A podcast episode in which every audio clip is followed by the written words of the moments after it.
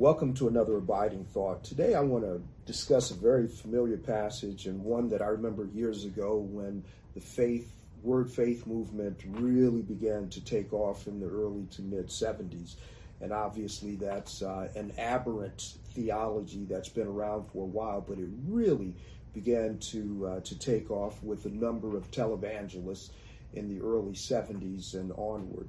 But the verse that uh, they always cited was Second Corinthians chapter 5, 5 verse 7 in this, um, verse 7. For we walk by faith and not by sight. We walk by faith and not by sight. And as is the case with anyone, whether they are uh, word faith, whether it's Pentecostal, whether it's uh, Calvinist, whatever our theological position may be, it's always a dangerous thing to extract any portion of Scripture without grounding it in context. And by that, what I mean is not taking a single verse and uh, and expounding it or uh, taking a single verse and using it as inspiration. No, we can we can glean from we can we can take uh, anything from any particular portion of Scripture and glean from it in a very uh, in, in, a concise sort of way without doing all of the groundwork of saying this is breaking, you know, exegetical breakdown and so forth. I think that can be done, but still, even in our application and use of any particular verse, it still must be grounded in context. So, in other words, what we say about it and what we reason from it still must be grounded in some sort of context so that we don't just take words and make them mean what it never was intended to mean. So, for instance, it was taken to mean we walk by faith and not by sight, um, as if somehow with and and here's how you can take that out of context. A by not defining faith. What do we mean by faith? Uh, faith is not a power. Faith is not something that we exert but faith is really trusting in, well, we always talk in, in historic Protestantism that faith consists of three elements it consists of information or knowledge, then there must be agreement with that knowledge. And then, thirdly, trust in that knowledge. And I'm just using the English terms, not the Latin, to just kind of qualify what we mean by faith. In which case, faith always has an object. In other words, we have faith not in ourselves, but faith always points to something outside of oneself. There is a, an objective body of truth. There is an objective individual outside of me that I have information about and that I believe the information that I have received. And then I trust and therefore act on the information that I have received. So faith is not the ability to bring something out of nothing. Faith does not emanate from me. Faith is trust. And so when Paul says we walk by faith, what he's saying is we walk based on our, our walking or our living is based on what we trust. And we trust something that we don't fully see at this moment. It's not physical in the sense that we can see it. We trust Jesus, but we don't see him. But what we know from the record of Scripture and from outside sources outside of Scripture that a man named Jesus of Nazareth lived in the first century. We know that. That's objective, verifiable information.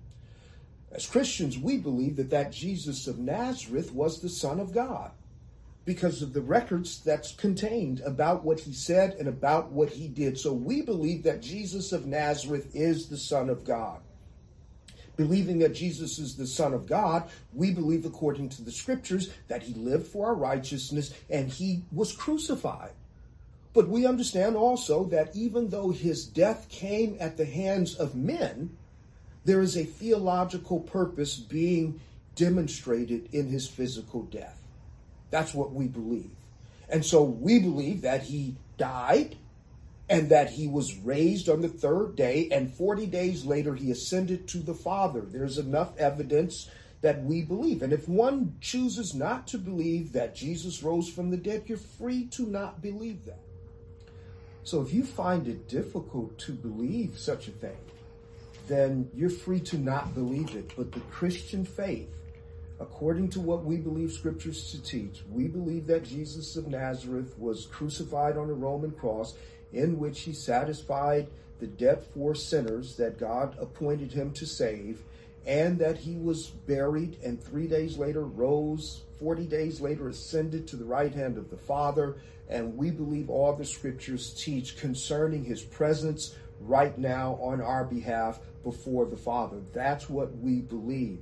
And we believe furthermore that according to the scriptures that he will return.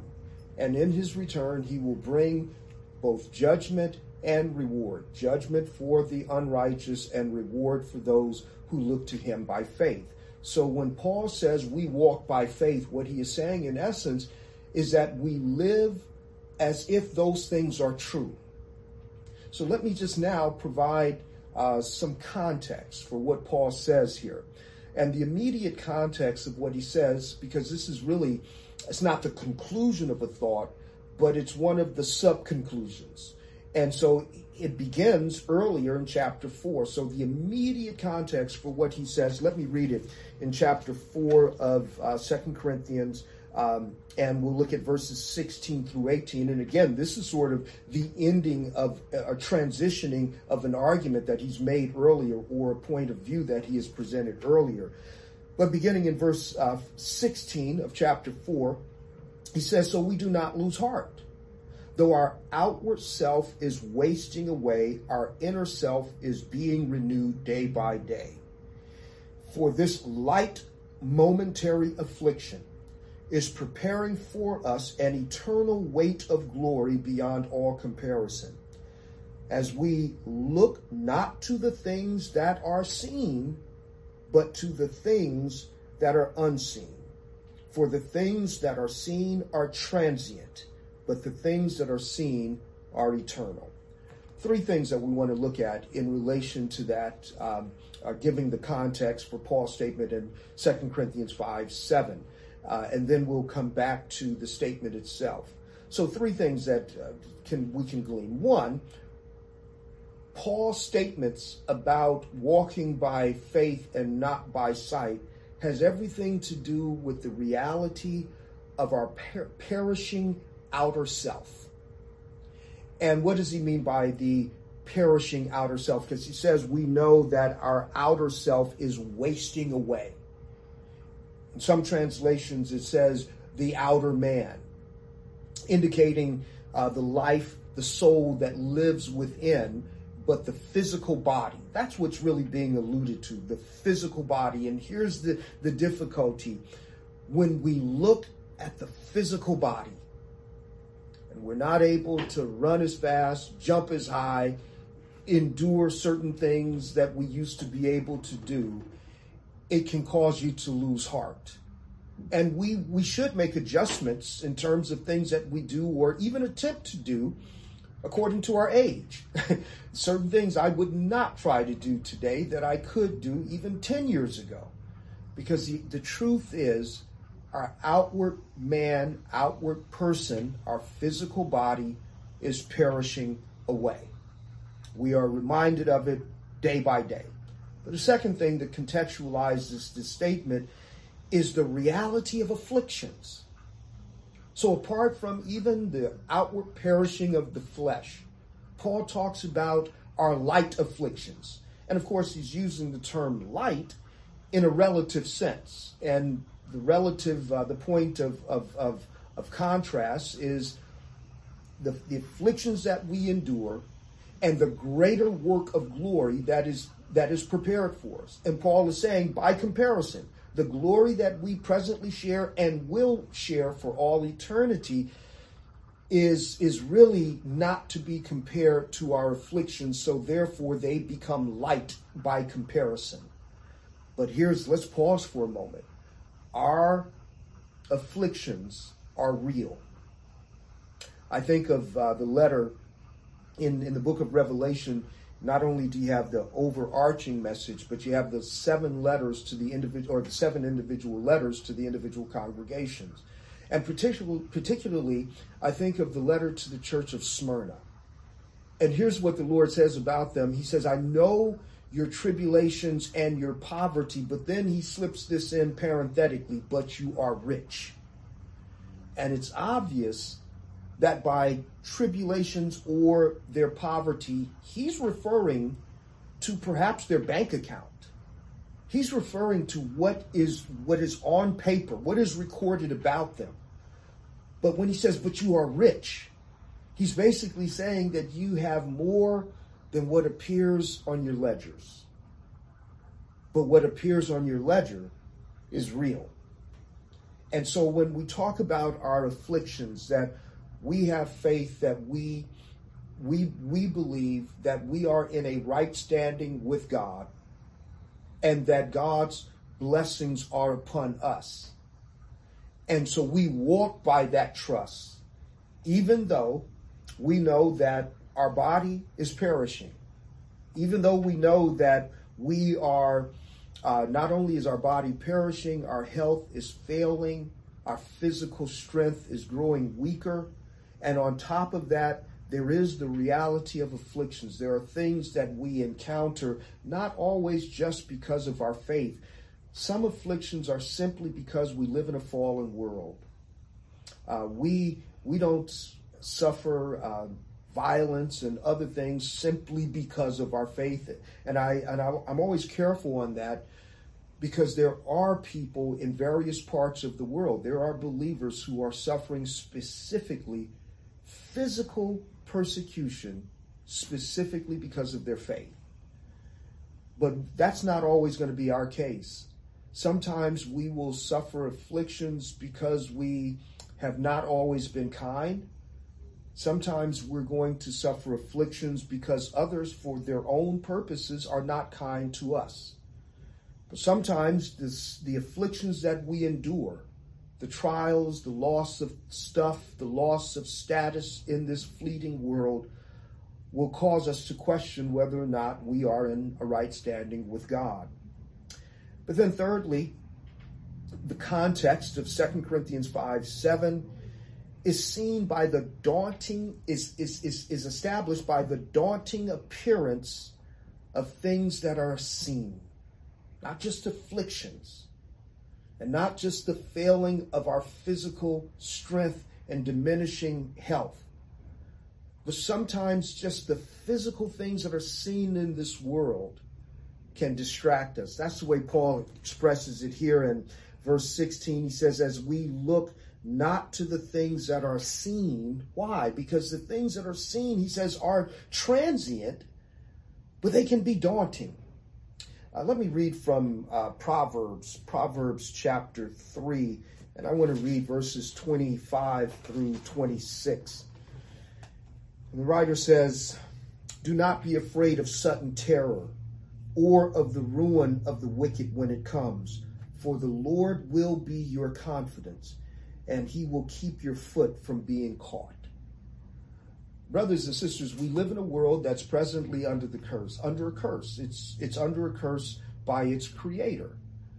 And we will experience some of what it means to live in a cursed creation.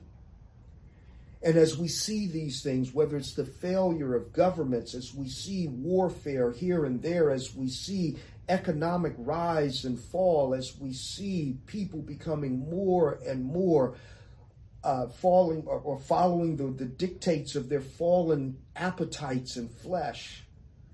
We will be discouraged by these transient things, and God forbid that we should seek eternal value in transient things.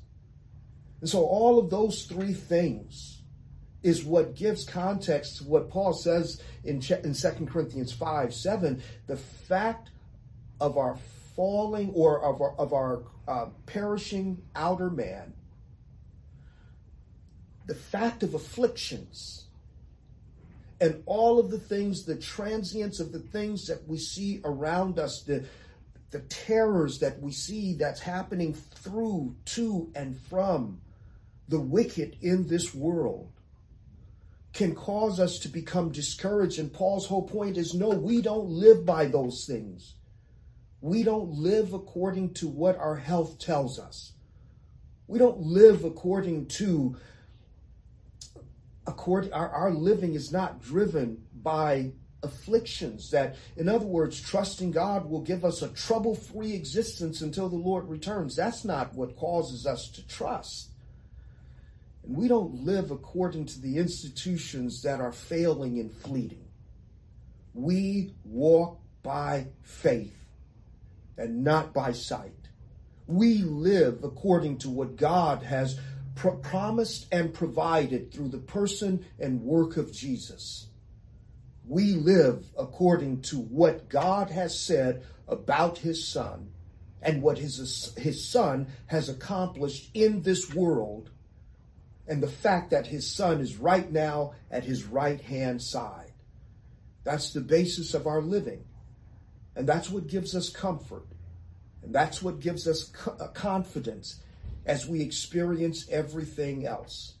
And that's why Paul opens chapter 5 by saying that we know that if this ter- earthly tabernacle of a tent is dissolved, we have another building, another fleshly existence that's not made by hands, but it's eternal in the heavens. Because we walk by trusting what God has said about what his son has accomplished and not by the outward appearance of perishing things. Amen.